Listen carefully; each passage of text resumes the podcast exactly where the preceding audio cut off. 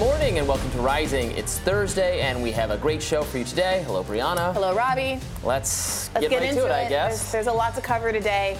Yesterday, the U.S. vetoed a United Nations resolution condemning all violence against civilians in Israel and Palestine. The resolution would have designated a ceasefire for the passage of humanitarian aid through the region. It seems for now airstrikes will continue. However, yesterday, Israeli President Benjamin Netanyahu relented to allowing foreign aid into the region after urging from President Biden.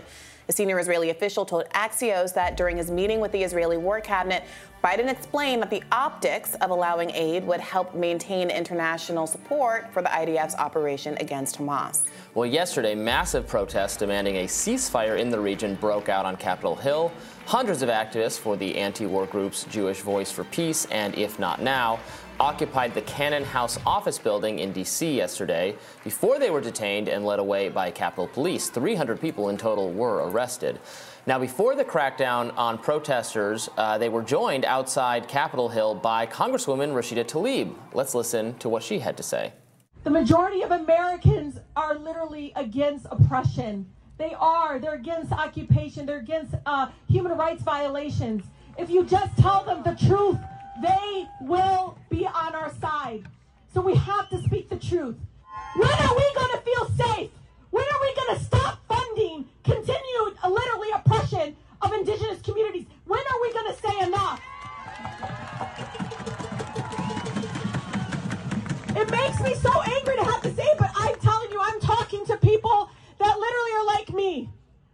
They literally, literally believed in this party that was supposed to be inclusive of all of our opinions and our and our views and our political stance and, and all of these things. But what is got, starting to get really, really, really clear and very loud is that somehow many of us in this room, because of our political opinions, because maybe our faith is a certain faith, maybe because our ethnicity is a certain ethnicity, that somehow we're subhuman. President Biden is set to give a primetime address on the conflict in Israel Palestine tonight. We will, of course, bring you coverage of that tomorrow. Um, we didn't play it there, but I did want to note that Tlaib also um, brought up the hospital explosion, and you know, this is uh, she was speaking well after the time period in which we now have more information that you know U.S. intelligence and Israeli intelligence and the Wall Street Journal have said um, that the hospital explosion was the work of the the non-Hamas jihad. group. Yeah. She again said it there in that speech that it was Israel and did not, you know, re uh, corrected even when that was pointed out. So a lot of uh, conservatives criticizing her for that. Yeah, I mean, the one of the main rationale for not believing the first initial reports, apart from the things I said yesterday, uh, which is that there was this um, Israeli comms person who seemed to claim credit for Israel of the attacks. Um, there has been more reporting now out of Channel 4 News that the video that's been put forward by Israel that purports to show two um, uh, members of Hamas having a conversation about how it was not the IDF's uh, bomb appears to be by linguists and Arabic speakers. They they rep- represent it to be seemingly very like fake, almost as a staged feeling, um, and that the dialect and the accents are all off. And there are still, I think, a, a, very on, very much an ongoing debate about what happened there. I think I think that the jury is still out, and part of the other reason that people are very skeptical is because we have had these instances where you have Israel doing an individual independent investigation at times with the U.S.'s support or the U.S.'s limited ability to investigate, where they have misrepresented the facts on the ground, including most recently, and I think most prominent in people's mind, the killing of uh, Abu uh, Shireen Abu Akleh, the Palestinian American journalist, by a member of the IDF in a way that was targeted. And so, first, the IDF, uh, Israel denied it that it happened, um, denied that it was their person who killed her, and then they said it was in a conflict zone, and then they said, oh, it happened, but it was an accident. And it took many rounds of investigation from outside non governmental.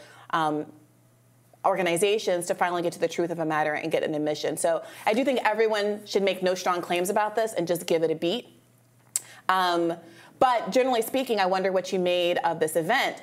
So the, the activists at the I'm sorry, I didn't mean to cut you no, off. You go ahead. The activists I, at so the, I, mean, I'm going to be speaking in greater detail about the hospital issue specifically in my radar today, Sure. and we're talking about it more, so we can proceed right now. Um, so the protesters, there were a large number of them, and they really managed to have a significant effect there at the Capitol. And they were, I think, notably Jewish protesters speaking out against the abuses against uh, Palestinians. I think a lot of folks, both uh, Jewish Americans and some uh, people in Israel, have been pointing out the connection between instances of terror and Israeli deaths and the ongoing occupation, and very much see their fate both in Israel and in the global diaspora and their safety being linked to resolving that conflict in a way that respects the rights and interests of Palestinians.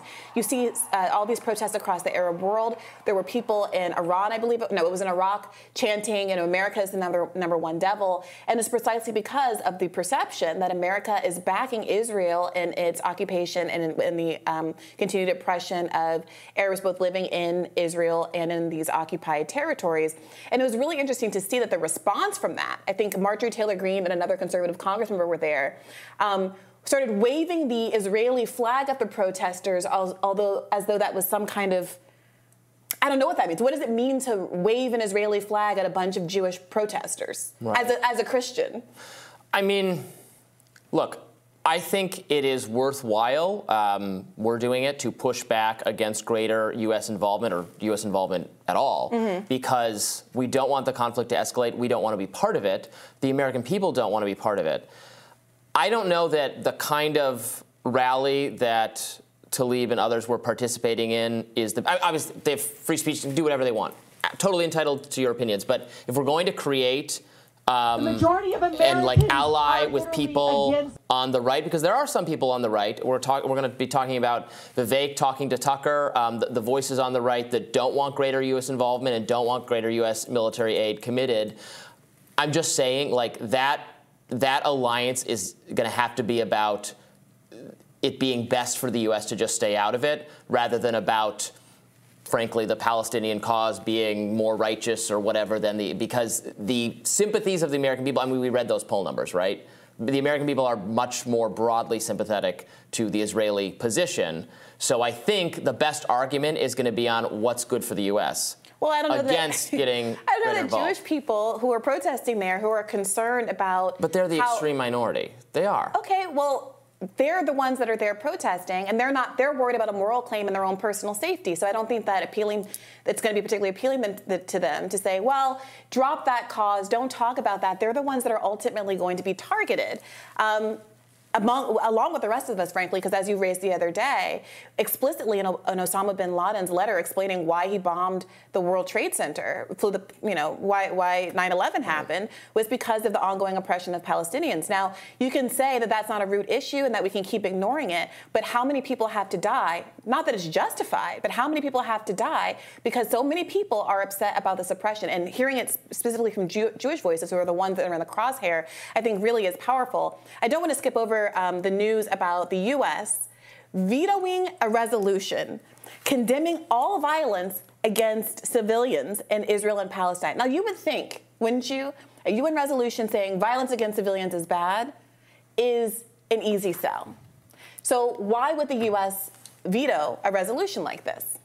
I think they did not like that the statement did not contain um, the assertion that Israel has the right to defend That's itself, right? exactly right. Yeah. That's exactly right. So Linda Thomas Greenfield gave a statement afterwards saying exactly that. that Because the statement didn't literally contain the phrase, Israel has a right to defend itself, the United States of America took the position that it would veto a resolution to say violence is bad, violence against civilians specifically is bad.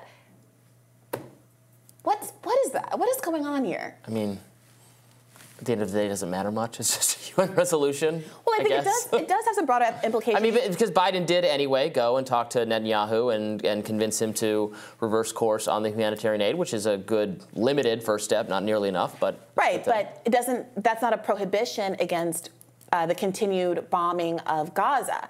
And that's what the tipping point has been. That's, that's the central issue here.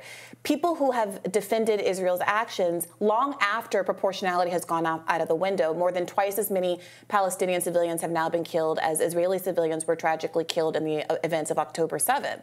So at this point, people are asking, you've been bombarding uh, the Gaza Strip for a week and a half now. You have dropped more, what, 6,000 bombs, more bombs in a week, in the first week of bombing than America dropped on Afghanistan well, in like the first year of war. When does this end? But the, the, the point was not States, to have some kind of proportionality or to like kill as many people well, as Hamas killed. The point is to is to eliminate Hamas. Well, and they're I, am glad you said that. So I'm glad you said that. that. So, from a humanitarian, that's Israel's standing, but the United Nations is now tacitly endorsing that project, which it's not eliminating Hamas, it's eliminating overwhelmingly civilians, which is a war crime and a violation of the standards that the UN is supposed to uphold. So this is a really interesting position where basically the real reason, if you read through the if you read through the uh, between the lines, it does seem like the United States and the UN, because it's subject to our veto power, refuses to put any limits on Israel's killing of civilians as, as long as the initial pretext is that we're going after Hamas, the ratio of civilians to Hamas doesn't seem to be weighing in at all. It's not a, it's not a pretext. The, they are going after Hamas. They've killed Hamas leaders. They're trying to ferret sure. Hamas out of their as positions. long as there is even one Hamas member, if, if the standard is as it seems to be, given um, United States unqualified support of their right to defend itself, which means bombing this civilian population, which is 50% children, without any um, real conversation about what is worth it in terms of loss of civilian life. That is basically a carte blanche to say as long as Hamas exists, we can basically exterminate the civilian population, which is why there's so many um, conversations about whether this is a genocide and an ethnic cleansing, especially given there's already, of course, last week, the order to evacuate the whole top half of the country, meaning right. 1 million I mean, the, people The reality is internally. the U.S. was not going to allow the UN to put some limit on Israel's right to go after Hamas. What we could do is just stop funding it. That's what I would like rather than perform yeah, declaration sure. one way or the other. I just, I just want, really want people to sit with this, sit with what it means for the U.S. to veto a resolution condemning all violence against civilians. What kind of position that puts us in, in, in the world, broadening it out to the conversation we were just having about how we're perceived, the America as a country is perceived in the context of the world as frankly, the, the, the, number one devil, uh, as we were described by those Iraqi, um, those Iraqi protesters. This is, this is a tough one, obviously. We're going to stay on this issue, but stick around for a lot of other good rising content coming up next.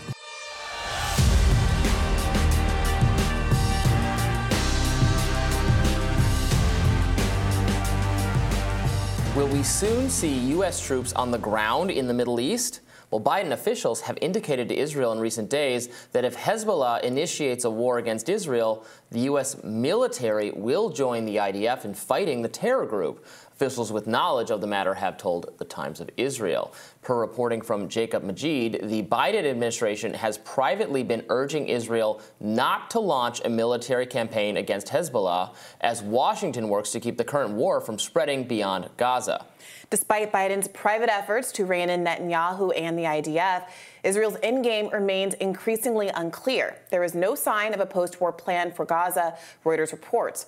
One regional security official told the outlet, quote, their strategy is to drop thousands of bombs, destroy everything, and go in. But then what? They have no exit strategy for the day after. This comes as cracks of instability continue to appear across the region. Saudi Arabia is urging its citizens to depart Lebanon amid Hezbollah threats, and the State Department is currently warning Americans not to travel to Lebanon. Joining us now to weigh in on all of this is Dr. Trita Parsi, Executive Director at the Quincy Institute for Responsible Statecraft. Welcome back, Dr. Parsi.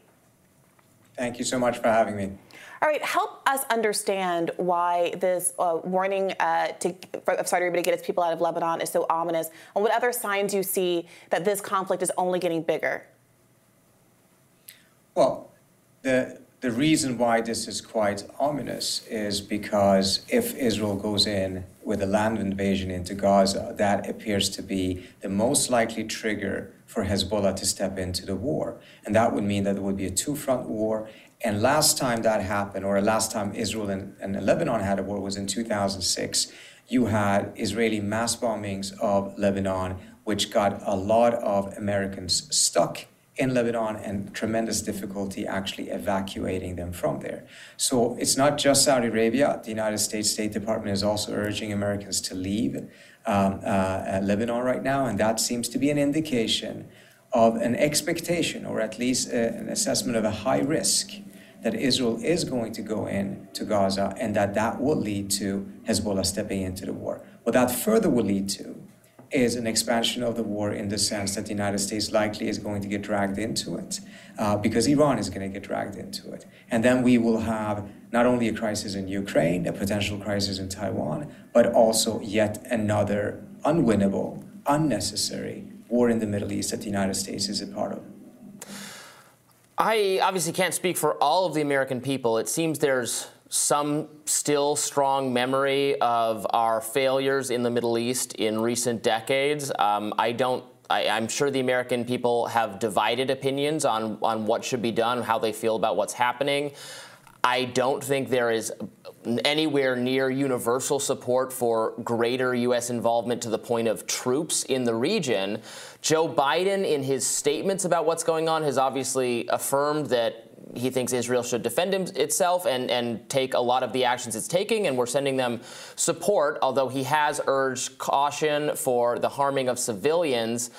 What do you think he ought to do or even can do to prevent this kind of escalation that it seems to me the American people is, are certainly not universally behind? I think the critical thing is to make sure that there is not a land invasion and that we get to a ceasefire and the release of the hostages. Um, I know that that is a tough message for the Israelis, but the United States has a lot of experience in this, and so does incidentally Israel. Israel has been in these wars over and over again and has not been able to achieve peace through war on the battlefield. The United States went in to take out Al Qaeda and the Taliban government in Afghanistan 20 plus years ago invaded the country, occupied it for 20 years, and guess what? The Taliban are still in power in, in Afghanistan today. So the idea that there is a military solution, however much the rage and the anger right now wishes to see such uh, a solution, does not mean that they actually exist. And good advice to an ally in this situation would be to not just caution them, but to also pressure them not to do anything that would be bad for them, that would also then drag the United States into this war. The fact that the president is indicating or, or messages are out there there won't be any uh, ground troops in it actually does not matter. Because what will happen in this scenario is that other militias throughout the region will start targeting American bases where American ground troops already are, particularly in the Persian Gulf. We've already seen some drone attacks against US bases in Iraq. So even if not, not more ground troops are brought into the region as part of this war, does not mean that American troops in the region will not end up in harm's way and end up in that war. It, it does seem like President Biden has been unwilling to say much when it comes to asking Israel to exercise restraint publicly, although there has been reporting about him privately urging against a ground war. It does seem, though, like the most persuasive thing that he could say to Netanyahu is that you cannot rely on a commitment of our troops if you do pursue this cause of action. I mean, I, have also been speaking to some experts who say that Hezbollah is a very seasoned well trained, active fighting force as compared to the IDF, and that some of the mythology around Israel's military being of very high quality and very effective are misplaced, aren't, aren't really true, and were also kind of revealed to be not really true on October 7th, when in that unprecedented and horrible way, um, the, the terrorist attack was able to take place. So, so why don't you think that uh, Joe Biden is using that leverage, saying you cannot rely on American ground troops. You should uh, conduct yourself accordingly. And and what are the risks of Israel going at it alone? Can they even sustain and survive but for American support? Well, last time when Israel did go in, um, in 2006, it ended up essentially being defeated by Hezbollah. And so there, there's much to say that Hezbollah, which has had a very significant, significant number of battle hardened troops because of their participation in the Sy- Syrian civil war, have at this point greater experience in warfare than many of those on the Israeli side. Now, whether that will be decisive, or not, I'm not a military expert to, to uh, comment on. But I think the larger point you're making is a very valid one that has to be asked, which is if we are truly trying to prevent an escalation, if the president truly is seeking a way to make sure that this war does not expand and that the United States does not get dragged into it, why has he adopted an approach that publicly gives Israel a complete green light while deterring Iran and, and, and Hezbollah? Rather one that also publicly signals and makes clear to Hezbollah and to Iran that the United States is also trying to deter Israel from expanding the war. The message Hezbollah and Iran are receiving essentially is that the US is giving a green light, which then increases their suspicion that when Israel has mobilized 350,000 troops, that is not just for going into uh, uh, Gaza, it's also to later on go into Lebanon. That may be a false perception. That may not be uh, Israel's intent. But the strategy of giving Israel complete support and a green light, I fear, is undermining the larger objective that the administration says that it does have, which is to prevent the escalation that can bring the U.S. into the war. Yeah, Biden said. Um in his recent remarks, he said, later this week, I'm going to ask the United States Congress for an unprecedented support package for Israel's defense. We're going to keep Iron Dome fully supplied. Um, we moved the U.S. military assets to the region, including the USS Ford Carrier Strike Group, the USS Eisenhower on the way. Uh, that sounds like full throated, that sounds like whatever they need whenever they need it. And if we were giving them all this support, we should be in a position to not just gently caution, like, hey, let's make sure we don't start World War III here, but to demand these are the terms of this support. Why doesn't the U.S. ever do that when it, as, as it offers support to all sorts of countries and all sorts of reasons? We seem to not get the policies that we want, or at least the policies that the American people want, which I don't think is open ended commitment and ground troops. It is unfortunately the pattern that we've seen for a very long time, an outdated and, in my view, mis, uh, political miscalculation that the United States has to essentially completely be on the side of Israel uh, in manners that are actually are not in the interests of the U.S. It's one thing to support Israel; it's a completely different thing to do it to the extent that we're seeing right now.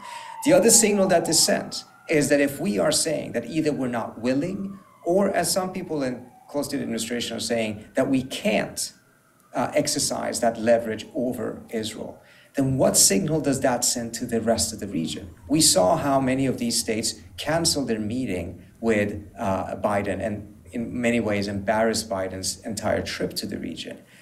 But if we're saying that we don't have leverage with the Israelis, then why should some of these Arab states expect that um, uh, diplomacy with the United States is going to be fruitful? If the US cannot deliver Israel, and it cannot deliver the Arab states, then what is the basis of America being able to be an effective mediator and peacemaker in this conflict? Mm. So I think it lies in our own interest to build on that credibility to make sure that we can put pressure on both sides, we can be tough on both sides, we can deliver both sides, rather than what we're doing right now. All of these different military assets moving to the region. You had uh, in Congress, the Republicans have introduced a, an authorization of use of force against Iran uh, in Congress. All of these things to deter Iran and Hezbollah, but almost nothing publicly to also signal that the United States is going to try to rein in uh, Israel and make sure that Israel doesn't do anything that leads to an escalation.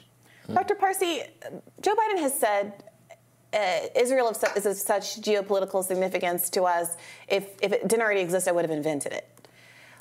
Is there something in that that is uh, clarifying as to why Biden isn't being more forceful with Israel right now? Is there something that we're missing about what Israel means to America uh, in terms of its military significance, its ability, our ability to have a, a place to put troops and weapons in the area. Is there something that's really significant here that we're missing? We're not missing a thing, and the United States does not have troops in Israel. The Israelis don't want U.S. troops in Israel. We are not missing a thing when it comes to the geopolitical calculation. It was a different situation during the Cold War, in which Israel was an ally of the United States against uh, uh, the Soviets. At that point, there was a strategic basis for that relationship. After the end of the Cold War, according to the Israelis themselves, the strategic logic underpinning that relationship was significantly weakened. And as a result, you saw a change of the language on the Israeli and the American side, in which the, the justification for this relationship was no longer put forward in terms of strategic calculations, but rather that these are two countries with shared values. Mm. That ended up becoming the basis for the relationship, not a geopolitical calculation. Hmm. Very interesting observation. Dr. Parsi, thank you so much for joining us. Thank you so much for having me.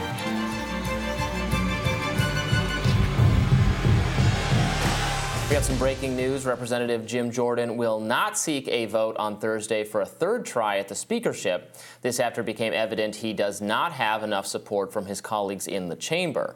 Now, according to Punchbowl's Jake Sherman, he will back Patrick McHenry as an interim speaker until January. McCarthy, McHenry, Jordan, Cole, and Emmer met this morning, and the conference is starting right now.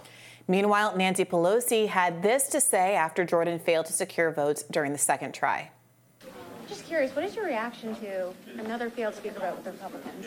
Well, I, I think uh, it was a triumph for democracy in our country that an insurrection was, was rejected uh, by the Republicans again as their candidate for Speaker. Uh, we've always wished the winning party well as they choose their leader. I've never, in the decades that I've been here, uh, when we've had a, a, uh, a speaker's race on our side or their side, we've always respected each other's judgment. But today and yesterday, that, that was an assault on our democracy as Jim Jordan assaulted our democracy on January 6th. Have you, as a conference, at all discussed expanding Speaker Pro Tem McHenry's? You'll have powers? to talk to Hakeem about that. He's our leader and he speaks for us. But you just curious. And here's President Biden reacting to Jordan's failed attempt yesterday. Have any what? You have, do you have a view of Jim Jordan's current predicament and unable to secure the speakership? I ache for him. no. Zero. None. None. Mr. President? Oh, in case you couldn't right. hear that, he said, I ache for him. It was kind of funny. he's, he's a little, little life left in the old guy yet. Yeah, for sure. He, every now and then, he has good comic timing when he's asked to respond to a Republican plight. He, look, Biden. The, the, question of whether Biden has riz has never uh, never been up for debate. The, the, he has a certain je ne sais quoi with the public, but you know we also have seen him lash out, and uh, he's a complex guy. Let's talk about what's going on here. Democrats are obviously going with the line that Jim Jordan was not someone they could get behind to the extent that they were ever willing to make any kind of compromises because fundamentally he was an insurrectionist, as they uh, call it. I mean, did you? He was supportive. Jordan smash the windows and go through the. Uh, no, seems to be ex- what they're referring to is that he was very a very vocal supporter of Donald Trump's um, election lies immediately after, at a time when most Republicans were frankly kind of shaken and cowed and silent uh, immediately after one six, and making all kind of statements that were subsequently retracted about how we've got to protect our democracy and this was inappropriate and the people in the, the Capitol broke the law and were wrong. A lot of that got erased in the revision revisionist history of the next few months when they realized that Trump was still kicking as a viable political quantity. But he was with Trump, unwavering from the jump. And so that's that's why they're characterizing him a little bit differently than some of the other Republicans in the caucus. This question that was put to Nancy Pelosi, which she declined to answer because she, I guess, is wanting to respect Hakeem Jeffries' role as speaker now, as minority leader, rather, um, is whether or not the interim speaker, Patrick McHenry, um, should have his uh, exp- uh, powers expanded uh, so that he can they can do the business pass pass billions of dollars of aid to Israel and Ukraine and whatever else, uh, just temporarily expanding it into November 17th when the government will either shut down uh, or they'll vote for a permanent speaker. Yeah. Uh, and it seems like the Democrats have said they were open to it, but they need more. Hakeem Jeffries has said they need more concessions. They're trying to get something out of an agreement to do that. It sounds like Patrick McHenry is getting the speaker job the same way I got the host of Rising job by just sticking around while everyone else quit or was fired. I don't know. I mean, people. I think that's an interesting point because it raises the fact that people don't really know much about him. You were just googling him and saying that there was a photo accompanying an article about I, him. I was- couldn't tell. They said, "Who is uh, Patrick McHenry?" And I was looking at the photo, and I'm like, I, I'm 70% sure I know which one of these people he is. It's like when you're um, online dating and you see someone with a picture with all of their friends and you're trying to figure out which is the one you're Not trying an experience I've had. I don't All know about that. Long married man. Yeah, w- married long before the days of the internet. Um, so McHenry is the chairman of the Financial Services Committee. Apparently, he is well respected. This is from an op-ed in the Washington Post urging Democrats to make some kind of compromise to um, expand his powers. Respected by all factions of the GOP conference. They say the bow tie wearing 47-year-old has shown respect for the institution and increasing seriousness since being elected back in 20, 2004 when he was just 29 years old.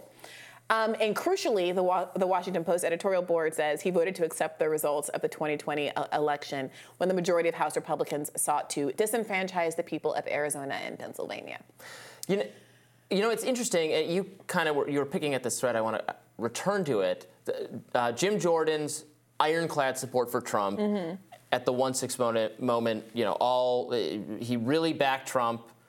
Um, Trump supported Jim Jordan for Speaker, but not enough to make him Speaker. Has Trump? Trump hasn't been calling representatives to get them to change their mind and vote for Jordan, has he? Look, Trump hasn't been, he has tremendous sway. Everyone's afraid to cross him. Did he call anyone and say, if you don't vote for Jim Jordan tomorrow, I will campaign against you in your district? He didn't, he didn't do any of that. So my point is, you can, like, you can back Trump and it can be good for you, but does Trump reward that backing with anything close to what it's worth? I, I do think, in the context of these speaker votes, and given how close the um, the the split is in the House, at a, at some point when you're when it's four or five people that can make or break, I am less inclined to be interested or to, to put too much weight on the emphasis that any one person can have. Because even if you're the most persuasive person in the world, even if your political power is very mighty, Yeah. and you can convince nine out of ten people to do what you say, there's at a certain point there's like human free will. And some some people who are Damn just willing to play that game of chicken Yeah. and drive off the cliff like Thelma and Louise style, and you just can't reason with. It's kind of like how, how on all the, uh, or many of the votes that are whatever everyone agrees like there's still always one person who votes against it like one or two votes in the senate or the house um, in this situation that's all it takes Yeah. that's literally all it takes And uh, there, it has been the case. At first, it was like the Freedom Caucus people that were obviously the Mac H cohort that withheld the votes for Kevin McCarthy in the first instance back in January. But the cohort of who these holdouts have been have been a little slippery between if they are kind of more Trumpy people versus. well the whole the jordan the people not voting for jordan are holdouts yeah in the in the non-trump direction um, they're holdouts of, of people who are mad. I mean, frankly, they don't want to reward the Matt Gaetz faction for what the Matt Gaetz faction did to McCarthy. That is really the root of, of them holding out. And because they already did that, because the Matt Gaetz faction already did that, there's nothing Nothing they can, can really do. compromise. We did the thing. We're, they're, they're mad. The other faction is mad they did that and thinks they'll be rewarding the faction if they now let Jordan have the speakership. So that's why they're just saying flatly no. And then everyone else is not acceptable to the Gaetz faction. So there's, there's just no, uh, no compromise, no, uh, nowhere to go. Yeah. I, I will just raise again Nancy Pelosi very smugly saying in that comment, couldn't be me. We never had any of those issues, is in some ways a very tacit indictment of all of the progressives, uh, progressives who could have used this moment to really fight for the American people and chose not to. But it's not too late. It, it, it, there could be a scenario where some of these progressives who I think are now having the targets on their back because of their advocacy for Palestine and their criticism of Joe Biden's approach to that conflict could find some gains to trade across the aisle, depending if there really is a cohort of people who are willing to, let's say, maybe because they want to hold up Ukraine uh, aid, even if they do not really care about the Israel aid, get together and work something out on that. I think the, the fundamental problem with doing that is going to be that they all, they all want to fund Israel. Yeah, that seems likely. Well, we'll have to see how Patrick McHenry uh, fares. I guess the the hero we need, deserve, want, got. I don't know. None we barely know what he looks like. More rising right after this.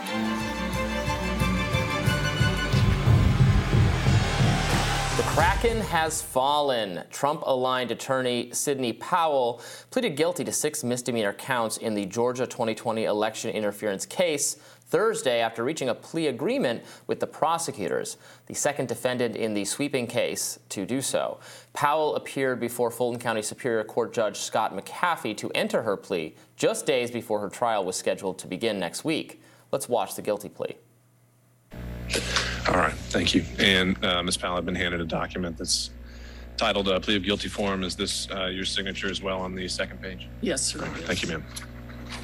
And ma'am, do you understand that this is a negotiated plea, which means that your attorney and I have reached an agreement, or the state has reached an agreement as to the proposed sentence that will be made to the court? I do. Do you understand that the recommendation being made to the court as to this accusation on counts one through six, that you be sentenced to 12 months of probation to run consecutive with one another? I do. Do you understand that the state is asking that a $6,000 fine be imposed, a restitution of two $2,700 be paid to the state of Georgia, an apology letter be written to the citizens of the state of Georgia, that you truthfully testify at all hearings and proceedings and trials involving the co-defendants in this matter, and that you have no communication with co-defendants, media, or witnesses until this case has been completely closed against all defendants. I do. And do you understand as a special condition of this uh, sentence that you are to provide what you've already done, a proffer, a recorded proffer to the state, and provide any documents and evidence subject to any lawful privileges asserted in a good faith prior um, prior to entering this plea? I do. And judges. All right, so she got off with $6,000, a little probation, and an obligation to testify against Donald Trump. That's the main thing, and why I have said, why I've predicted the Georgia indictment specifically for Trump is really bad for him because Yep. there were all these co-defendants, these Yep. other defendants, and they're all the vast majority of them. It's extremely likely will do exactly what Sidney Powell has done: take a plea agreement because what the prosecutors they're really after Donald Trump. They, the rest of these people, they don't care. The rest of these people are are leverage. They're little, they're little pieces on the chessboard to move around. Yep. And what they're going to get as contingent for all these uh, these plea agreements is to have all of those people flip on Trump. There's to have gonna- all of those yeah. people testify Mm-hmm. that this was a criminal conspiracy that he organized and was the head of. Yep. There's so many co-defendants. You're right. People flag this as a problem for Donald Trump from the, from the beginning.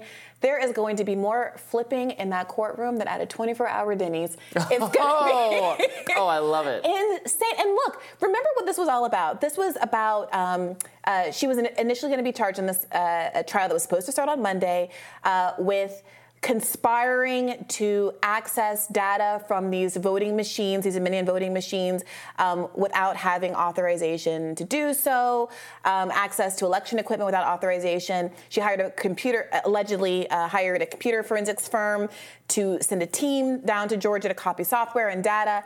This, this is the kind of trial it was going to be. And you can, you can sense that this is not worth the government's time and interest when there's a much, much bigger fish on the line.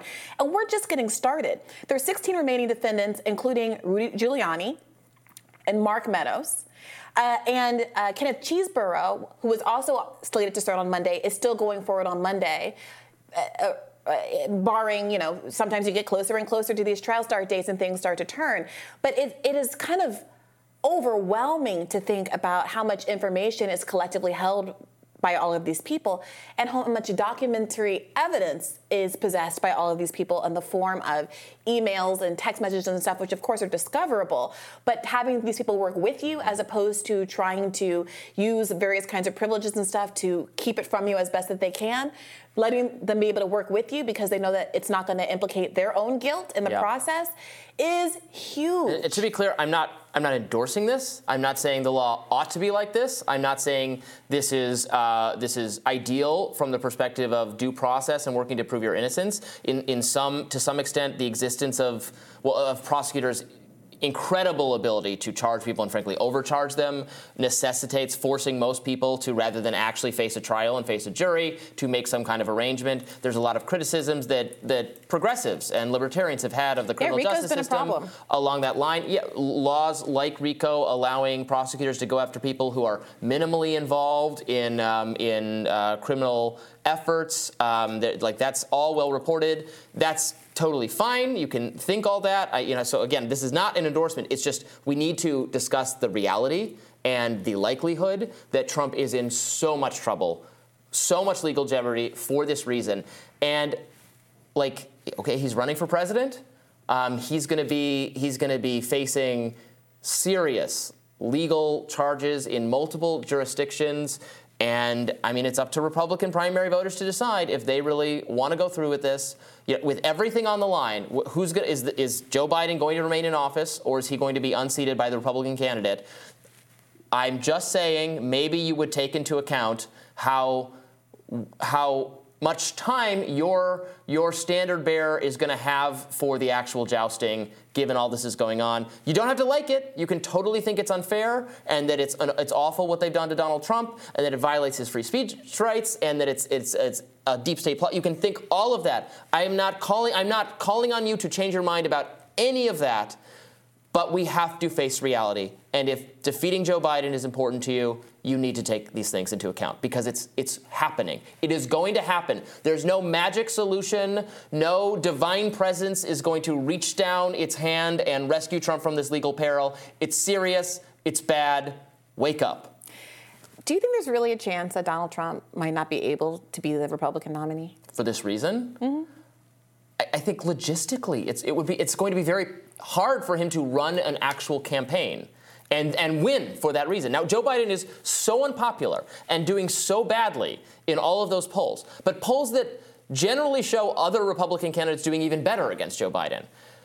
So, why, for, for tactical reasons, is this the right choice? But it's not up to me, and I can say that till I'm the blue in the face. It's up to Republican primary voters, and so far they have said we don't care. I mean, Trump's what a guy. wild world if everyone spent a year covering the Trump Biden head to head, and then neither of them, potentially for very different reasons, end up Yeah. being um, their respective party nominees.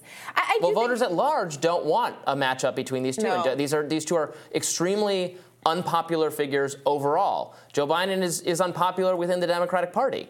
Um, or, I mean, or, or, Yeah, there, many people have a Democrats have a questions about his age, Yeah. and and at least in the abstract would like a different uh, uh, candidate. Now they there's no specific alternative, and it's it's not like Sure. they're saying, oh, we dump him, we want Gavin Newsom. Like that specific demand is not really materializing, I don't think, among Democratic voters. On the Republican side, Trump just has he. I mean, he has the the absolute ironclad loyalty of like a of, of like a healthy contingent of Republican voters, and then you have other voters who like him and like what he he did, and are not going to go against him and not going to necessarily choose someone instead of him, but are not quite as loyal. But it doesn't it doesn't matter at the end of the day. He I- has enough people there- to lock it up. There is also some evidence that people don't love the Trump election fraud story. Obviously, the base sees it as a reason to rally around Yeah. him, and they believe But it, it's in been it. poison for general election audiences. Poison. What do you mean? Oh yeah, Yeah, yes. it's- it's they, been- they don't like it, and the idea that we would really be getting to the nitty gritty. I mean, Yeah. I think Democrats. I've said this before. Really did themselves a disservice by making the events of literally one sixth at the Capitol the face of of the of the uh, fraud, the, face of, Yeah. of the what he did wrong. When people start to really be forced to contend with, because it's potentially the Republican nominee that we're talking about, Yeah. contend with what it meant to submit a fake slate, to conspire to send a fake slate of electors that ignored the electoral will of various states across the country to Congress with the aim of getting the vice president to say, actually, there's some question about which of these is real. I don't know. I guess we got to throw this to the House and have them decide who gets to be president as opposed to the voters' will. I don't think that's going to look good. I don't think people are going to love that. And on top of it just being the presidential candidate in a, in a messy case, the specifics of what he did, I think Americans have really been indoctrinated with the love of democracy, whatever that means. Democrats have been beating that drum, obviously, because they think that saying that the Republican Party is anti democratic is a good talking point. I don't know that it's a great talking point now. I suspect that it might start to change if we are all publicly witnessing a trial of whether or not Donald Trump, quite literally, not just metaphorically, Yeah. tried to subvert. I mean, we've we've run this process. experiment. We ran this experiment in the midterms, and the candidates that were most associated with um, relitigating the Yeah. 2020 election in Georgia, Arizona, and Pennsylvania lost close races that they could have and should have won in Arizona, Georgia, Pennsylvania, Nevada.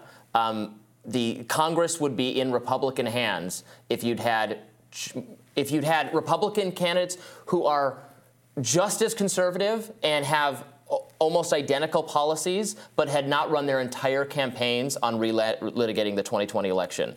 Um, and, and that that is so clear now. It's just you lose. I mean, you lose that persuadable chunk of voters. We're a very evenly split country. We're evenly split in a lot of these swing states, and it's so clear now that Trump and Trumpian candidates can't win the people they need to win running on 2020. Nobody wants to run on 2020. Uh, Nobody even wants to even think the Trump about diehards. They want to talk about the economy. Talk about World War III that Joe Biden's going to about to get us into. Talk Yeah. about the things that matter to Americans. Like it, it doesn't. It's not. It's not what we wanted. It's we don't want to rerun that. That Okay, well, that's a good point. Stick around because we will have an upcoming segment where we talk about Vivek Ramaswamy, a challenger Yes. to Trump, getting into exactly that issue, World War III, what's going on in the Middle East. So stay tuned. We'll have more rising for you right after this.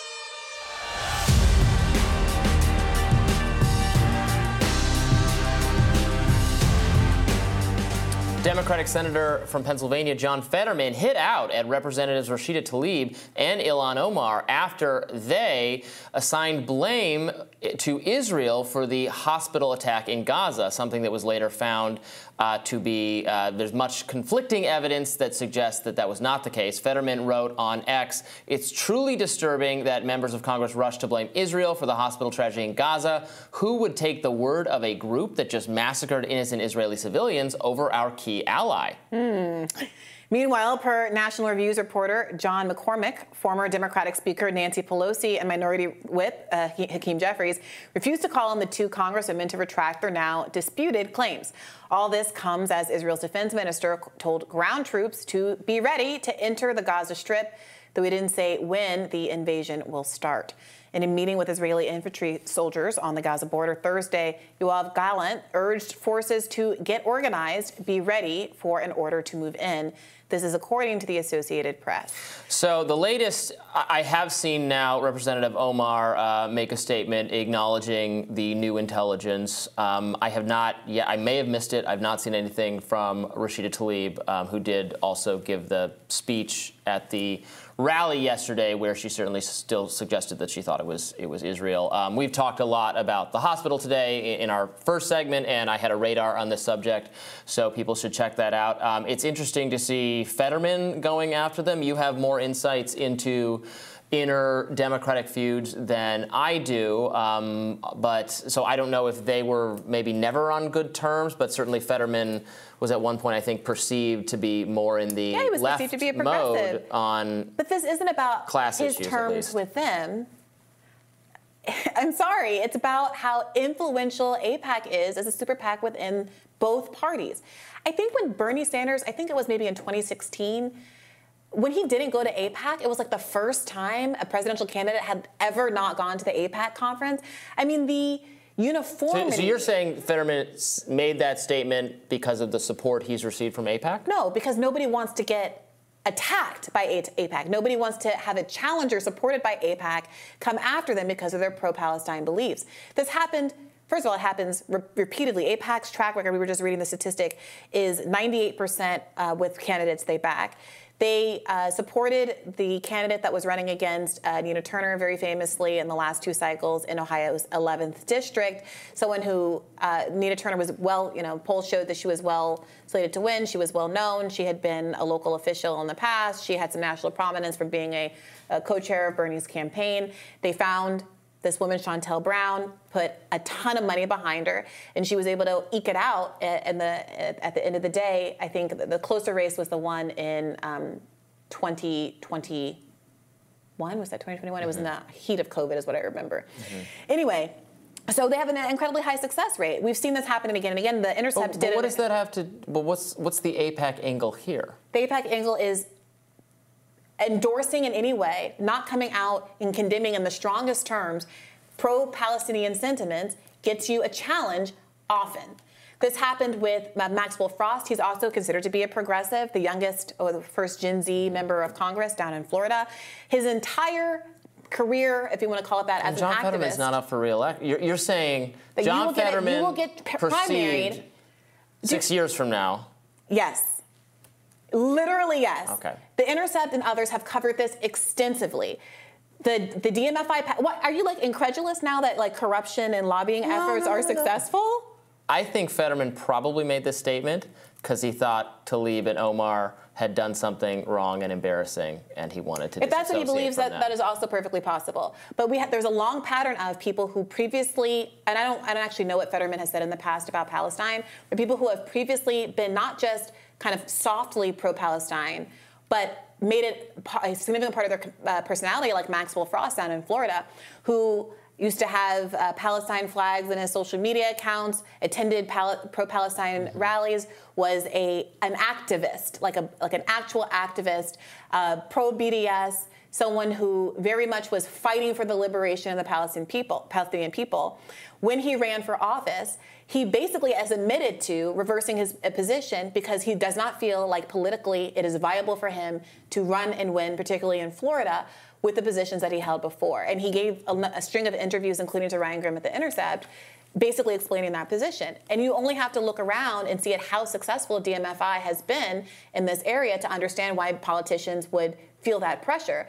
And there was news uh, in the last couple of weeks, I think also reporting at The Intercept, showing that there was some mobilizing around putting pressure on um, uh, politicians in the wake of the, uh, of the attack on October 7th.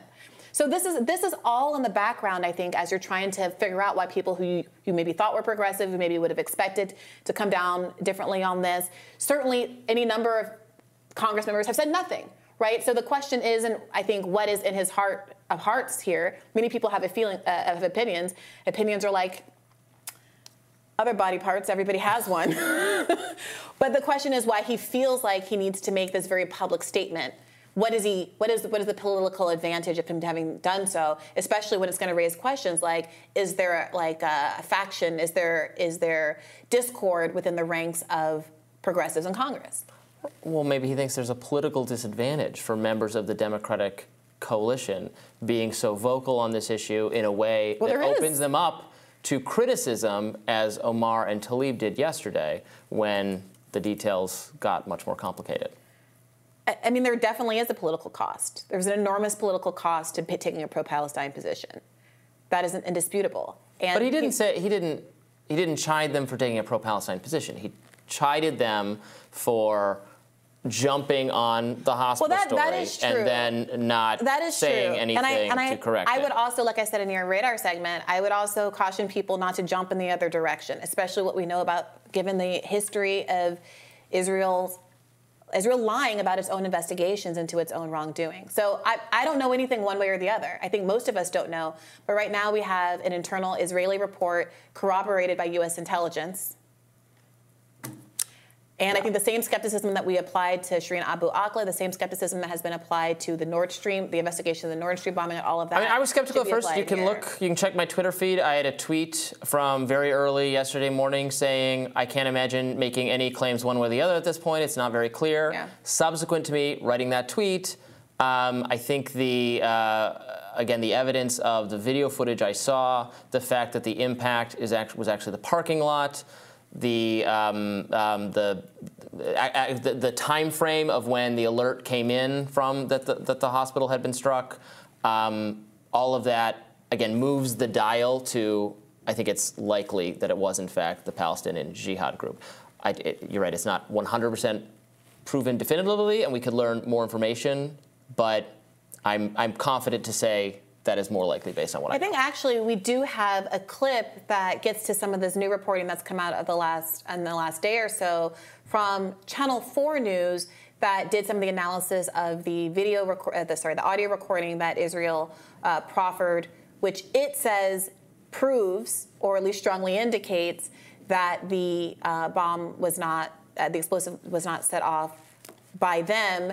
Um, here you uh, hear Alex Thompson, the reporter who was involved in that investigation, saying several experts that he spoke to confirm Hamas's view to Channel 4 News that the audio tape of Hamas operatives talking about the missile malfunction is a fake. They say tone, syntax, accent, and idiom are absurd. Now, that could just mean that it wasn't the IDF.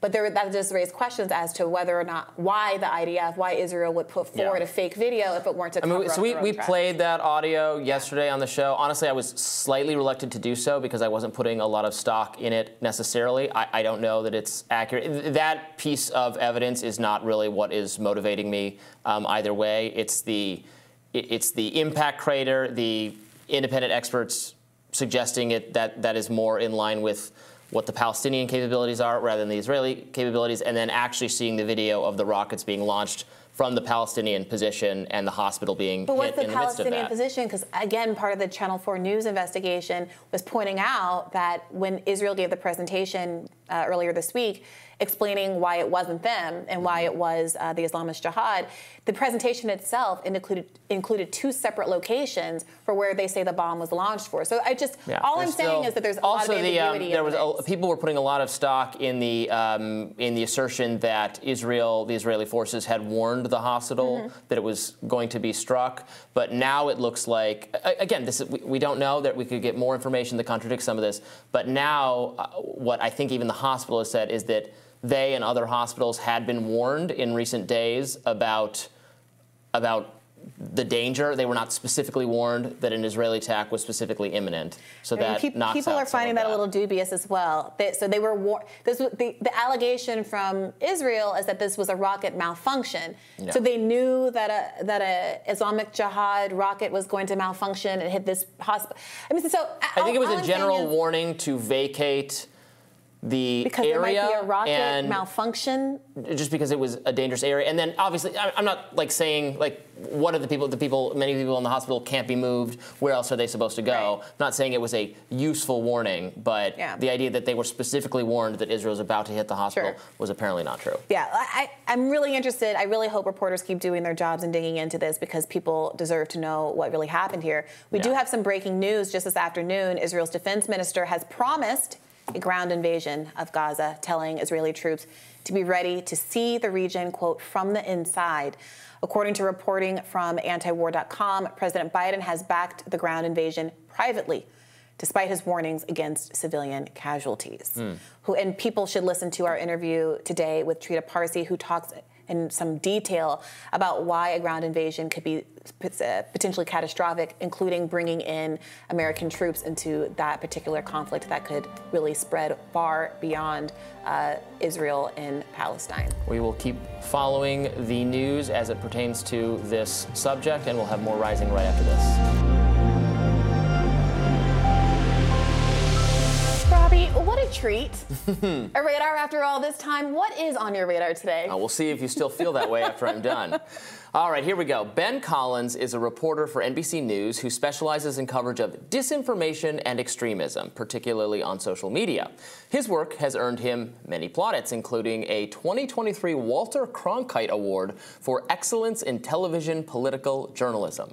Collins is treated as an expert in the burgeoning field of countering the spread of misinformation, yet his error rate is noteworthy. Take the Gaza hospital explosion, for example. On Tuesday, reports surfaced that the hospital in Gaza had come under attack, resulting in as many as 500 deaths.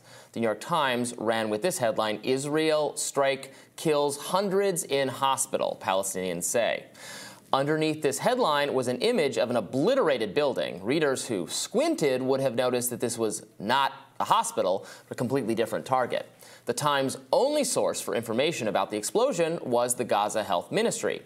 Mainstream reporting noted that Palestinian authorities laid the blame squarely on an Israeli airstrike. Now, subsequent intelligence reports from both Israel and the U.S. provide somewhat compelling evidence that the hospital was most probably struck by Palestinian Islamic Jihad, a terrorist group. Did Collins soberly wait for these facts to come in?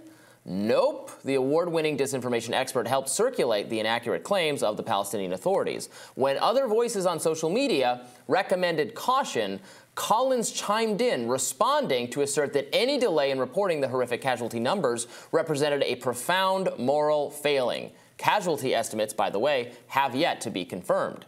Now, in theory, the confusion surrounding the hospital explosion is a great topic for a self described disinformation reporter.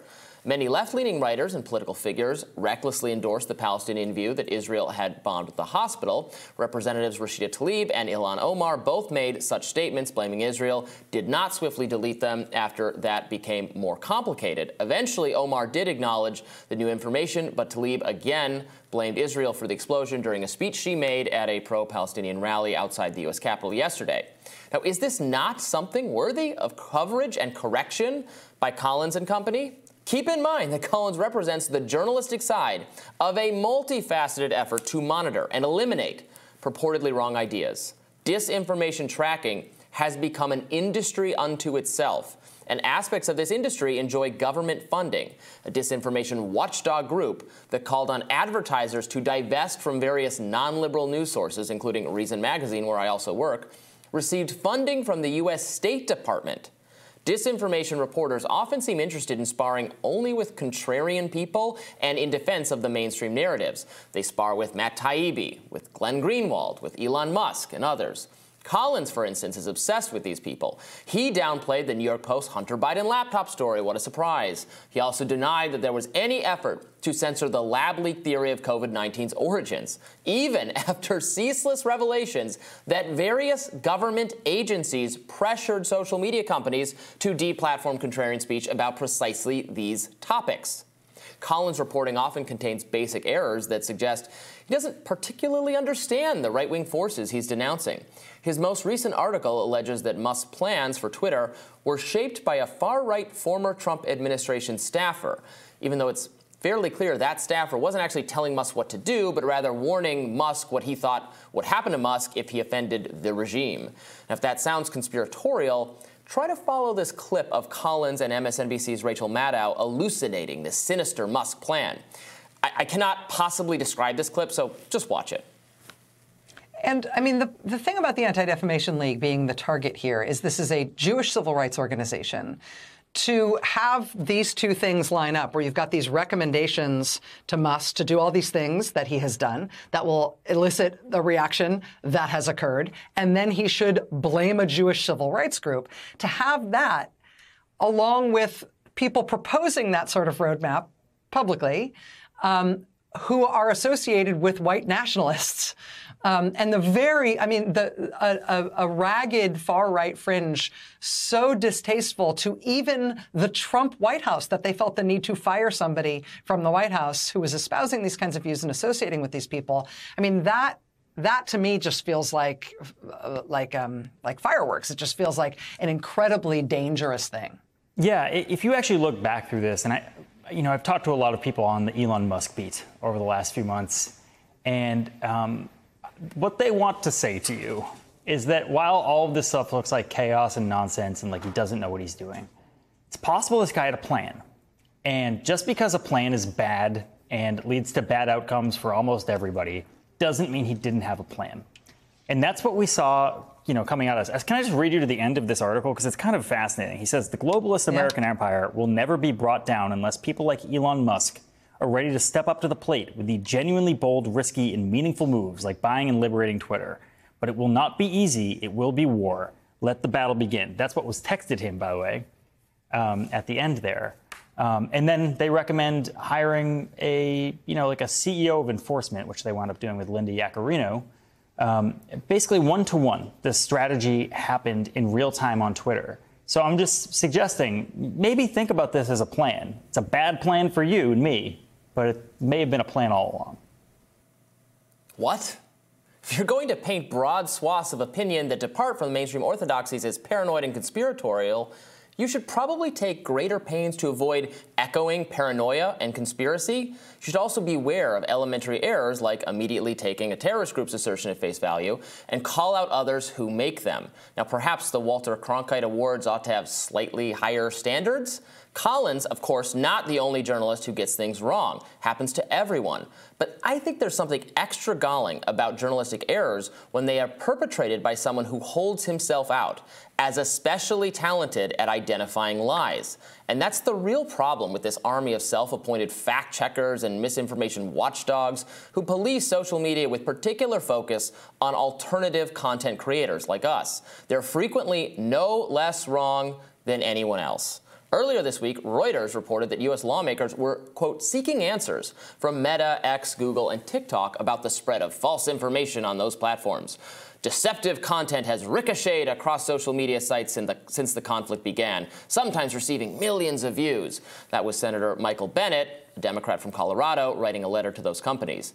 His framing totally ignores the fact that some of the most pernicious misstatements about the situation in Gaza were peddled by the mainstream, by journalistic institutions like the New York Times. On social media, there's some wrong stuff, but people are also able to challenge prevailing narratives that the expert class has blindly accepted. For instance, Community Notes, the crowdsourced Wikipedia style fact checking system on X, is often able to provide useful context about claims that appear on the platform from both sides. Disinformation reporters, on the other hand, are extremely partisan and they're prone to error. Let's stop pretending they have some special magical power to separate the truth from the lies. No one has that power. Yeah, so I, I guess I don't disagree about people who hold themselves out as experts. I don't know that I take the lesson as, as the lesson from the uh, hospital bombing controversy that anyone should be making very definitive claims in the other direction. I mean, I do think it is very healthy to, to be skeptical of Uh, Hamas's claims. It's also important to be very skeptical of Israel's claims and the IDF's claims, especially because I don't know much about Hamas, but I do know from several stories, including those that we've covered here on this show, that the IDF has a pattern of repeatedly lying when it is under scrutiny for its own bad behavior. Most notably, and I mentioned this in another segment, um, the murder of American Palestinian journalist um, uh, Shireen uh, Abu Akleh uh, by an IDF member for about a year, if I recall correctly, they flatly denied their uh, the IDF's uh, fault. Uh, the story continued to shift as more and more culpability and media attention was paid toward it. This is from a statement that the IDF made, a press release in June of 2022, they go out of their way to say it's not just us investigating. The PLO, the Palestinian Authority, is involved in this investigation. And the IDF investigation clearly concludes that Ms. Abu Akleh was not intentionally shot by an IDF soldier and that it is not possible to determine whether she was killed by a Palestinian gunman shooting indiscriminately in her area or inadvertently by an IDF soldier. Cut to like half a year later, and because of other investigations and continued pressure from media figures who are interested in finding out the truth and not just getting points for being on the right side of something or another, the Israel, the Israel Defense Forces have admitted for the first time that there is a quote high possibility that she was shot by their own and eventually was forced to apologize. So I, I do think even now, I, like I, I, also believed the other night that it seemed likely that the IDF was responsible, largely because if it were true that the, uh, that the hospital was demolished, there is no pattern, there is no history, there's no precedent for Hamas having rockets of the power to be able to do that. When the sun came up, and the building was still standing, I think that that undermined the strongest argument for why it had to be the IDF. But I still don't see a very strong argument for why it had to be this Islamist jihad, Islamist jihad group or Hamas. And so I'm interested to see a little bit more in the way of investigation that is not Israel and not just the, the, the United States in conjunction with Israel, given that we've seen how are we walk well, yeah, lockstep with our greatest ally. No, no disagreement that you should be skeptical of things government says to you that goes for Israel's government, that goes for the US government, that goes for Russia, that goes for China. The nature of government is to deceive people if there's information that looks bad for various officials or for an administration or something like that. Of course, I would never be saying, well, you just have to blindly trust what, you're, what you've told. Our government misled us about the strength of the intelligence regarding so many, uh, so many things. You know, we've debunked um, mainstream thinking and reporting and intelligence on, on a lot of national security topics.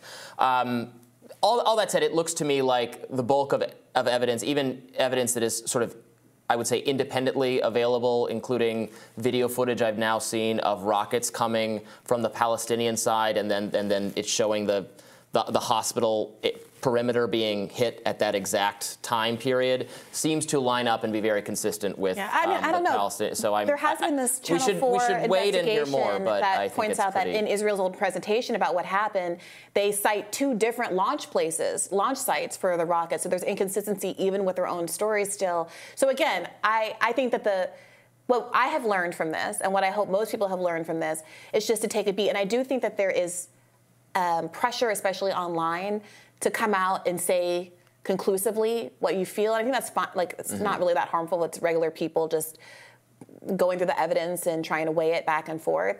But for journalists and people who are considered to be holding a higher public Right. trust and have investigative tools at their disposal, it's just worth waiting a bit. Right, and that's what I'm really irritated about because he had Ben Collins had replies to people being saying that it was it was morally blameworthy to have any delay in in Yeah, reporting the casualty problem. numbers. And like we, we don't know. And, and and again we all make m- these kinds of mistakes especially in heated breaking news situations like this. But I just think people who hold themselves out I mean I, I don't like frankly I don't like this entire category of of, of reporting this misinformation framing because we have been targeted by it. Yeah. and a lot of people who have independent and contrarian ideas like Matt Taibbi and Glenn Greenwald have also been targeted by it. And it's partly government funded and it's wholly aimed at it encouraging censorship. So I'm gonna I'm gonna use every opportunity to to, to, to twist the knife when I see uh, I it. mistakes of this of this size.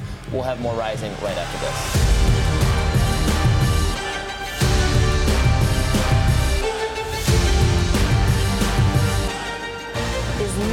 UFO info about to come to light? The government released its latest UFO report yesterday. Some key findings from the report, according to former Department of Defense official under President Barack Obama, some UAP have potentially exhibited concerning performance characteristics, such as high speed travel or unusual maneuverability. Uh, an AARO has de- uh, conflicted these cases with potential U.S. programs. None of these UAP reports have been positively attributed to foreign activities. Well, according to News Nation, Washington correspondent Joe Khalil, there will be two members only briefings, including one with the Department of Defense Inspector General Robert B. St- P. Storch and another with Inspector General of the Intelligence Community Thomas A. Monheim. He continued, the intel community, according to UAP UFO whistleblower David Grusch, has specific info Grusch provided that he couldn't share publicly. News Nation has learned that Representative Tim Burchett and other lawmakers will soon gain access to the classified, sensitive, compartmentalized information facility room where they will be able to view UAP documents. Here's Tim Burchett with more on what may be expected. Do you go into the SCIF with David Grusch, or does, it, does you do you just go through the documents that he has assembled for you? I believe, first of all, we'll go through with the documents. That would be a secondary thing, which I understand is in the works as well. But, but uh, from, from what I understand, there's a lot more than Grusch out there. Dave's a buddy of mine, but there's a lot more than Grusch out there that, that have this information, and, and we're going to get to it. And that's why people are very nervous, and they should be at the Pentagon, because they've been covering this thing up since 1947. And now, all of a sudden, hey, 55% of America believes that, that it, there, there's, there's something else out there. According to Mark von Rennenkampff, legislation titled The Reverse Engineering Programs and offers legal amnesty if individuals with knowledge of materials come forward within six months. He tweeted Extraordinary UFO legislation zeroes in on abuse of independent research and development. IRAD provisions to illegally hide UAP retrieval and reverse engineering programs from Congress. In a historic congressional hearing, Grusch specifically mentions IRAD. Is that a coincidence? Joining us now to discuss is opinion contributor at The Hill, Mark von Rennenkampff. Thank you so much for being with us.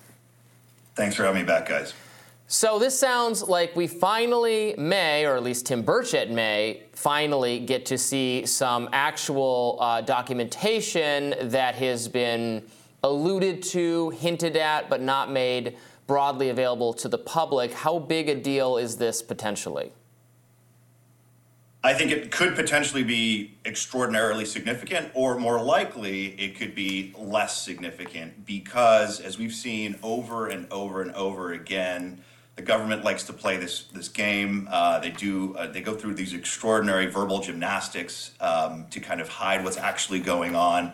Um, whether that's all coordinated or not, I don't know. It's a good question. But look, the bottom line is inspectors general, um, which are the, the internal investigative uh, bodies within government agencies, are generally very, very cagey about speaking about active investigations. And I think it's fair to assume, and, and individuals have reported that um, that there is an active investigation, a potentially fairly significant investigation into um, the whistleblower's claims of a of a crash retrieval program. So, um, boy, it could be explosive, but I, I'm going to temper my expectations and err on on the side of um, the inspectors general will be cagey and will give minimal information at, at best at this point.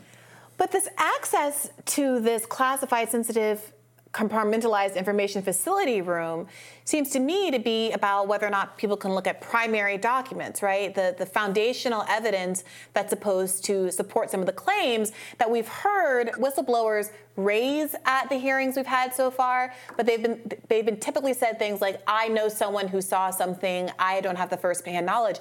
Does access to this room mean that whoever comes out of there is going to be able to say, I saw photos of X or a piece of the hull of Y or DNA tissue of Z? We would hope that all of that evidence is going to be carefully and artfully laid out in front of Tim Burchett. Tim Burchett is known as um, uh, being very outspoken and has very little, has openly expressed he has very little trust in the executive branch. So again, um, I, I would be cautious about the inspector general just opening up the books here for, for Congressman Burchett and all, and all the other members that um, will be in the in the SCIF in that com, uh, compartmentalized information facility. Um, I don't know is the answer, but um, I would I would hesitate to to go down the path that they're just going to go full kimono and open everything up at this point. This subject has been um, very in the news um, lately over the last several weeks and months. Uh, we've covered a lot here at The Hill. Uh, News Nation, our, uh, our sister channel, has done a lot of great work, including that initial David Grusch interview. Um, I, I, I worry that as, as the focus of the nation and so much of the news media turns toward, understandably, turns toward what's going on in Israel Palestine, that there could be a easing off of the pressure to actually deliver what has been suggested by whistleblowers with respect to the UAP subject, and there will be some opportunity to, I guess, get away with it again, if that's the right terminology, if there is, in fact, stuff being hidden from us. Is that a rational fear that I have? Robby, it is, but I'll, maybe I'll, I'll provide some counterpoints to that there. And, and first, I'll agree with you. Yes, absolutely. There, there are several other narratives. I mean, we could look just at the, the turmoil, if we want to call it that, in the House um, in terms of leadership. That's another element that is um, putting up some roadblocks to some really extraordinary legislation, UFO related regis- legislation that was proposed by Senator Schumer. So that, that's another hurdle. But um, I, I, think with the gravitas of somebody like Senator Schumer proposing the remarkable legislation that he did, and I'll just quickly recap it, it mentions and defines non human intelligence, it mentions it 24 times, and it basically reads like a carbon copy of the whistleblower's um, allegations that, that there is a, a secret, illegally run um, UFO retrieval and reverse engineering effort. And that is that legislation was proposed by the uh, the Senate Majority Leader. So I, I, have a hard time. Yes, there are uh, competing stories, and these are very important stories. Um, but I have a hard time thinking that that would overrule um, this very significant legislation. I would also add, just very briefly, um, that there's a separate piece of legislation, part of a larger bill, the National Defense Authorization Act. Sorry to go down all these rabbit holes, but um, I, I, know you guys have expressed, and I share this somewhat some frustration about kind of a, a um, the lack of details and evidence, and, and I think you guys have maybe expressed a, a put up or shut up kind of mentality, which I again I sympathize with. Um, but I, I want to highlight that that legislation, this other piece of legislation, um, it grants what's known as immunity or safe harbor to individuals who have knowledge of these potential secret programs. It gives them six months after President Biden signs the legislation, if it's passed as it as, it is written, gives them six months. The clock starts ticking, and if they come forward in that time, they will not be uh, subject to legal uh, charges or, or um, legal jeopardy. So I, I want to just point out that there is significant legislation. I don't think it'll go away despite all the, the significant events that are happening, and there is a, a countdown um, if that is passed as it is written. Mark, thank you so much for staying on top of this and talking with us today. Thanks so much, guys. Appreciate it.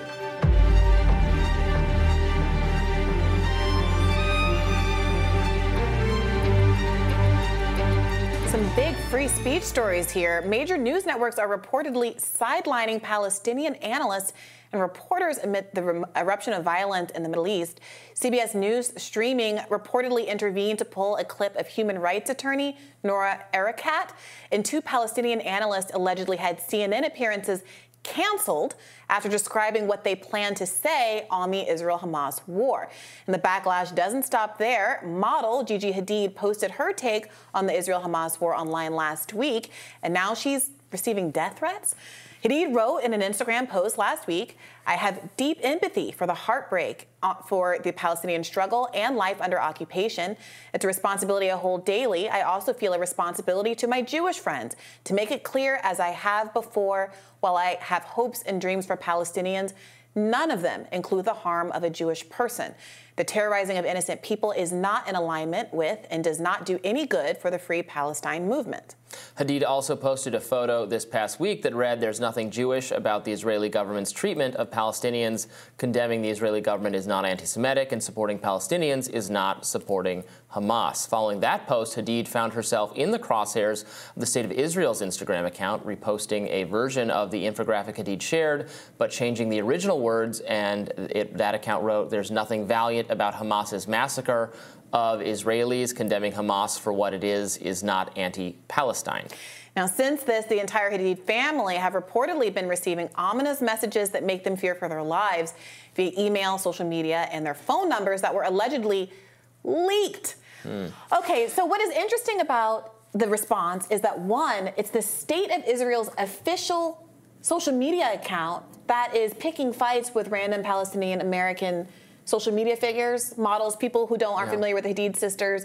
They came to prominence because they're in the world of these kind of influencers. Their mother was a real housewife. Their father is uh, Palestinian. Uh, they cavorted around with the Kardashians and things like that. I had like the vaguest idea of who this was when you suggested we talk about right. it. One, I one will of say them that. Made to a, married to a One Direction boy, all of those kinds of things. But they, they are, I think, some of the more notable Palestinian Americans around. They have always been passionate about Palestine. But as you could see in the initial um, response that they wrote, they were unequivocal about con- condemning Hamas. Yeah, I, I, don't object to the statement whatsoever. The statement so seems fine. That's what's so odd about the uh, response. Not only it that it's odd. like the state the state Israeli state yeah um, that would be media inappropriate account, but then also that the state media account seemed to completely ignore what she had actually said and said uh, tried to imply very strongly implied that she was in any way endorsing Hamas or indifferent to the tragedy that befell those 1,300 odd Jewish people on October 7th, Israelis on uh, October 7th. Yeah, for sure. I mean, it's it's important and, and again speaks to what we're the, the line we're trying to draw, which is that Hamas does is not synonymous with all Palestinians or all of Palestine, but is a is a separate terror group among whose victims are the innocent Palestinians uh, in the region. So I don't see any problem with what she said, and I, and I don't know why the Israeli government had to get involved. And I do want to more broadly caution. Uh, organizations and entities, and especially governments, but really everyone, you know, as we've talked about earlier, this kind of cancel culture stuff. Certainly, we can't violate anybody's First Amendment free speech rights. People have the right to protest. People have the right to to say things that you or I might think are idiotic, um, but they have the right to do it. It's our most cherished and beloved um, uh, uh, right. Um, you know, we've had Michael Shellenberger on the show a couple times this week to talk mm-hmm. about that, to talk about what's going on in in other countries where mm-hmm. where the first where they don't have First Amendment rights. They should. They don't. Their free speech rights are yeah. being very blatantly violated in in uh, in the UK, in, in Germany, Germany, in France. Yeah. Um, a woman, I think it was in France, said that she was arrested yeah. after she, you know, said like Bismillah, some like basic Arabic like greeting to another person. Um, there was that uh, Suella Braverman, is that her name? The the the uh, UK official who uh, advised that it might not be appropriate, legal to carry a Palestinian flag. And there were a string of arrests uh, that were caught on video in the UK after she yeah. made that proclamation. France tried to outlaw uh, p- Palestinian yeah. anything pro-Palestine, and the French weren't having it. You know how the French do; they've been in the streets in throngs, yeah. and I don't know how well they're going to enforce anything like that. We're so used to our First Amendment norms, and they're they're fairly robustly protected. They've been litigated at the Supreme Court so many times, and they're they're among are kind of less contested. They're, they're among our cl- most clear, I think, broadly established rights. Obviously, yeah. there's still a lot of First Amendment sure. cases all the time, but everybody really gets that. Sorry, you just can't arrest someone for burning the American flag. Yeah. And if you try, you're going to get eventually the court's going to say you absolutely can't do that, Yeah. and there's going to be a massive judgment. Of it. So we, we get that in America. So it just, but it, they don't have that in Europe. In fact, in France, the, the, the French Council of State yesterday rejected an appeal on its ban of pro Palestine Yeah. protests. They say It's the top good. court in France says that France. France's pro-Palestine protest ban is okay. And again, I think Glenn raised this point when he was on the other day, or maybe it was when I was talking to him last night on his show. He pointed out, even if you believe that it was okay to ban protests because you think that it's inciting violence and there's a state interest in doing so. It is very telling that pro-Israel protests are not being banned. These are, can you imagine? Many people were, were putting forward this uh, hypothetical last week when the news was that three prominent hosts at MSNBC seemed to be pulled from their hosting responsibilities: Mehdi Hasan, uh, Ali Velshi, and I forget the last person's name. Um, and they were doing the thought experiment. Can you imagine if a station's only three Jewish hosts were being pulled from the air at this time in this crisis because of some perception of bias? People would be outraged, and rightly so. So I do think that the Gigi Hadid example is particularly pernicious. One, because it is the state of Israel's uh, own account, and two, because I think it's reflective of a broader kind of um, investment that Israel has had in having a lot of control over messaging about Israel for years. Um, the AIPAC PAC is, if not the biggest, one of the biggest um, PACs that exist in the United States. That's the Israel PAC. And you can see from the behavior of a number of elected officials how reluctant they are to go against it. Bernie Sanders, who of course is Jewish himself, uh, his entire family uh, outside of his parents was wiped out in the Holocaust, got targeted by uh, a large uh, a large amount of AIPAC money after he won. I think it was the Nevada race, a disproportionate amount of spending that seemed to pay off. And why? Well, Bernie Sanders had some mild, frankly, in the grand scheme of things, criticism of the oppression of um, Palestinians but they, you know, that, that that has largely been not allowed in the public discourse until now, and I think we're seeing this play out um, as we as we head into week two of the wake of the tragedy on October 7th. Yeah, there have been too many uh, in the American context. There have been too many, um, I think, calls for uh, for blacklisting and um, and uh, you know not not calls for.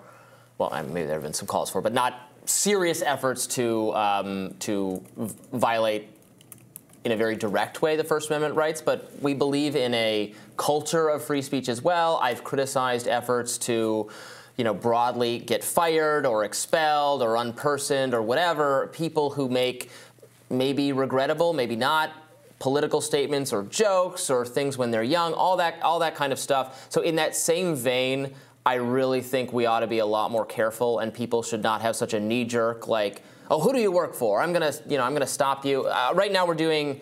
Like there's a lot going on with um, with donors to universities are uh, are rescinding or, or threatening that they're going to rescind Oh, their yeah, donations to universities over over perception. Well, it's happening in a lot of other places Mm. too. Penn State, uh, uh, Penn State, I think, uh, some uh, maybe Columbia, a couple other places. And look, again, no one is is obligated to donate to any cause that they don't. Uh, I, I, I, my probably what I would say to a lot of these wealthy philanthropists is like, is this the first time you're realizing that like the institution or the students there have values you don't agree with or don't Yeah, align it's- with? because it's like not just about now. That. It's, it's not. It's not about that. And I think it's about sending a very strong message that certain kind of speech is not going to be tolerated. And I do think there's like a power differential here. Um, I, I, I don't. I don't. I wouldn't advise if I had a child or was mentoring a young person that they want to shut down debate on their campus. I wouldn't advise it, but I also don't think a kid having an opinion about a speaker is as significant or powerful as a multi-million dollar donor to the, the university trying to coerce what the university does by withdrawing its donations. It's, a, it's, a, it's their right, but what should be more concerning for the public interest? One other example that we haven't raised yet is a professor at Berkeley, a University of California, which is supposed to be this progressive bastion, just was allowed to write an op-ed in the Wall Street Journal saying, don't hire my anti-Semitic law students. yeah, I saw that. That is, that is. Well, I mean, they have the professor has the right to say that. Yeah, but who is getting the right to write these articles in the Wall Street Journal? This was an Well- issue with Emma Camp as well when people were criticizing what was going on there. It does seem that repeatedly the people with the more conservative position are allowed these huge and powerful forums to make their speech known and let their voices be heard. I'll, while at the same time saying, "Oh, I'm the I'm the small boy. I'm I'm the I'm the victim in this scenario." I, I have yet to see any pro-Palestinian law professors or anybody else get these same opportunities, and I'm not seeing pro-Palestinian mega donors saying we're going to bring Harvard to its knees by withdrawing our I mean, multi-million I- dollar co- corporations, or any I- I- banks. Remember what happened to Kanye West, who was anti-Semitic, to be clear, but um, J.P. Morgan making the choice to terminate that banking uh, relationship, I but not Epstein's I have seen relationship. I have seen pro-Palestinian commentary make its way. I would broadly you, you brought up my colleague Emma Camp. I mean, she was speaking about not specifically the Israel-Palestine issue. The campuses are uh, maybe not uh, um, respectful enough or or um, or platforming enough for your viewpoint, like explicitly left opinion, but they're they are hotbeds of generally liberal and progressive places. Right, conservative students are outnumbered wildly on elite campuses. The the campuses give like 99.9 percent of their donations to the Democratic Party. The faculty do. Robby, so let's not Look, it's, overemphasize. it's a the- meritocracy. It seems to me that conservatives need to just be getting better test scores, and then maybe there would be more of them in Harvard. well, um, fortunately, the I test kid. scores are not the I only kid. things that get taken into consideration. You're right. in some of these Legacy is 30% of uh, Harvard's I uh, think there are a few other factors there, but uh, we'll leave it there. More rising right after this.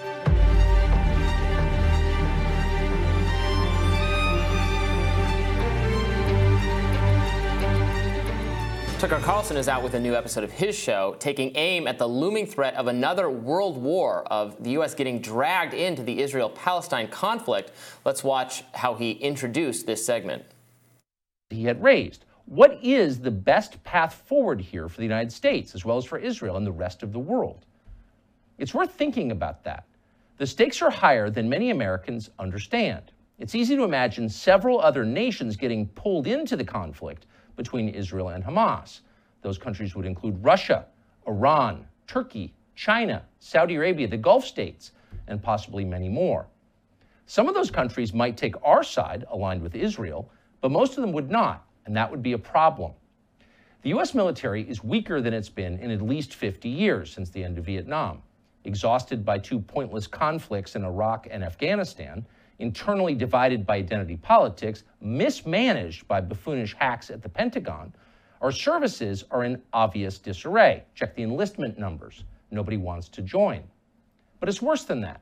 The government that funds our army is bankrupt. The man who leads it is senile.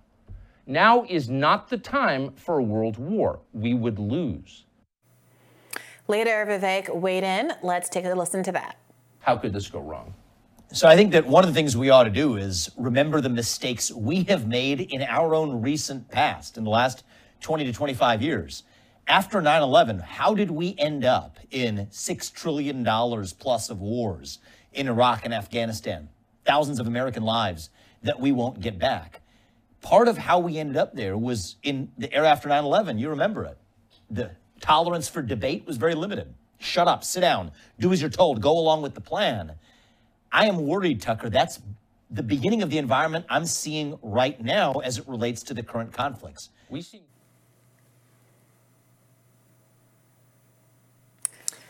So I'm glad, as I've said before, that at least one of the GOP candidates, Vivek Ramaswamy, and then Tucker Carlson, who's one of the biggest and most influential um, conservative uh, media figures, certainly was when he was a part of Fox News, and I think his foreign policy analysis is just sorely missed right now in the in the broader conservative media ecosystem because he is speaking for, they are speaking for a whole lot of conservatives, a whole lot of people on the right who um, are not, you know, who are not expressing any sympathy, to be clear, for Hamas, who are not saying that Israel going after Hamas is inappropriate, but are saying what is the U.S.'s role in all of this?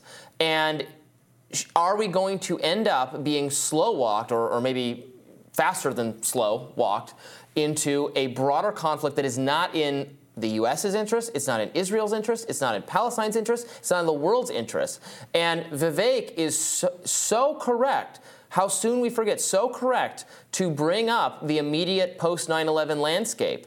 Where unfortunately our political leaders got way too much leeway to do whatever they wanted with respect to American fol- policy and also with respect to domestic policy in terms of the Patriot Act, the surveillance. We're still going through the asinine airport security um, uh, regime that got invented at the time that does not make us any safer whatsoever. It's just a waste of time for all Americans, a massive waste of money.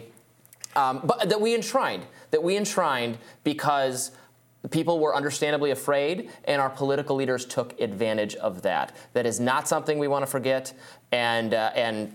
I, I, I want to hear even more people on the right echo what Vivek and Tucker said there. What's what's wild is that not only did people not learn the lesson of 9/11, but 9/11 is being evoked currently as a reason for why there should be more escalation. Yeah. People are arguing, well, America got to go and do a 20-year war, so why don't we get to do that? Right. Like what? It is somehow you're. Uh, it's a double standard for you to say that Israel shouldn't make America's exact same mistakes. So I completely second. I, you know, it's a weird world to be in, frankly, as a progressive, but it is undeniably true that Tucker Carlson's voice of moderation in the foreign policy context is sorely missed at Fox News. I think I mentioned this on the on the on the show earlier this week that I have a friend who says that his dad watches Fox exclusively and is Israeli and is uh, what could be convinced by someone like Tucker Carlson, but that he's having a really hard time with getting him to see any other shade of this conflict because there really is no other voice making that case. A case that is very popular among so many Republicans and independents, but no longer a voice on Fox News that is anywhere close to that. Yeah, I, I don't know if there's. Uh, you know, I, Jesse Watters is often good on civil liberties issues. uh, Has spoken out against um, great some of the greater. Um, like uh, like surveillance bills of social media companies that you know the, the one aimed at TikTok that was also going to like really uh, result in censorship and all the other uh, fronts. And he he dragged Lindsey Graham on his show and yelled at him about it. So you know I'm, I'm hopeful there can be more uh, th- thoughtful commentary from other uh, conservatives. I saw Matt Walsh actually I saw him disagreeing with Ben Shapiro about what Oh, the yeah. U.S. response should be. Because there are, there are different strains in conservative thought and Republican thought Mhm. um, on foreign policy. There are divisions. There's not unanimity of thought, but the let's slow down, let's not get involved in another war is a more popular view on the right than um, than a lot of people realize because it doesn't have as many it doesn't have as many public facing advocates Yeah. as as befits it's at the actual size, which is why people get surprised every time there's a really charismatic anti-interventionist figure like Donald Trump, like Ron Paul before him, um, like Tucker Carlson, uh, who ends up with a huge audience, a huge, a huge following, tons of supporters, Yeah. because uh, because it's a, it's a you know it's a it's a buyer's market or, or whatever yeah, the correct I mean, it's also terminology is there. confusing because so many of the people who occupied this position with respect to Ukraine, people like Marjorie Taylor Greene, immediately, I don't know if you want to call it a flip flop or just it's a different context, different feelings, are are, are zealot, zealously uh, eager to support Israel in any way, um, including getting American involved people in war. need- It- it's to, to Biden's credit, ahead. he did make these comments saying. Um, that Israel needs to avoid making the mistakes of 9/11. He made that uh, those remarks at the speech when he was um, speaking in Israel earlier this week. But when it's also being reported, as we covered earlier on the show, that he has privately told Benjamin Netanyahu that we have his back and are willing to send troops to help con- uh, fight this this b- blossoming, burgeoning war, that is even more concerning because it shows that he has some public awareness that this is unpopular, that we should know better, and yet for whatever reason is still willing to make that private commitment. Many Republican members need time to go back to their districts, Mm. Hold some town halls, talk to your voters, Mm. see what they think about this. Mhm. I don't think you're going to lose support for them for strongly condemning Hamas and and speaking out about the evils Israel has suffered, and for, and uh, frankly for even affirming Israel's right to self-defense and to taking many of the actions it's taking now. But when, when they talk about what the U.S.'s response is, and, and military support and whether there should be troops and whether Israel should have this be escalated to the point where there's greater conflict in the Middle East that we're involved in. Ask conservative Republicans who voted for you what they think about that. I think a lot of members are going to be surprised what Hey, they hear. Democrats should do it don't. too. Democrats yes. should do well, it yes, too. and and and you know, 100%. And sometimes it feels like the Democratic consensus on this stuff is even is, is like more unanimous. frankly, yeah. not to say there aren't there aren't people, uh, you know, a couple people on the left um, who are um, uh, who are very disinclined to do continuous war funding. And the activists, I think the activist And the community activists, is very much on the left, as you saw from the protesters in the Capitol yesterday. Uh, those Jewish groups, um, Code Pink, groups like that are very much left leaning. But absolutely, when it comes to Congress, it's a, it's a two headed snake. Yeah. Well, more rising right after this.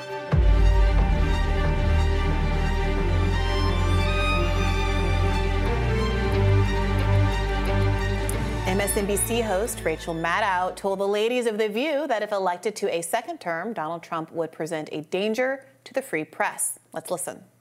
If you listen to what Trump is saying, you don't just re- sort of regard him as a um, as a spectacle, but you really listen to what he's saying. Yeah. He's basically portraying a future for America if he is put back in the White House, in which we don't have another election after Yeah, that. that's right.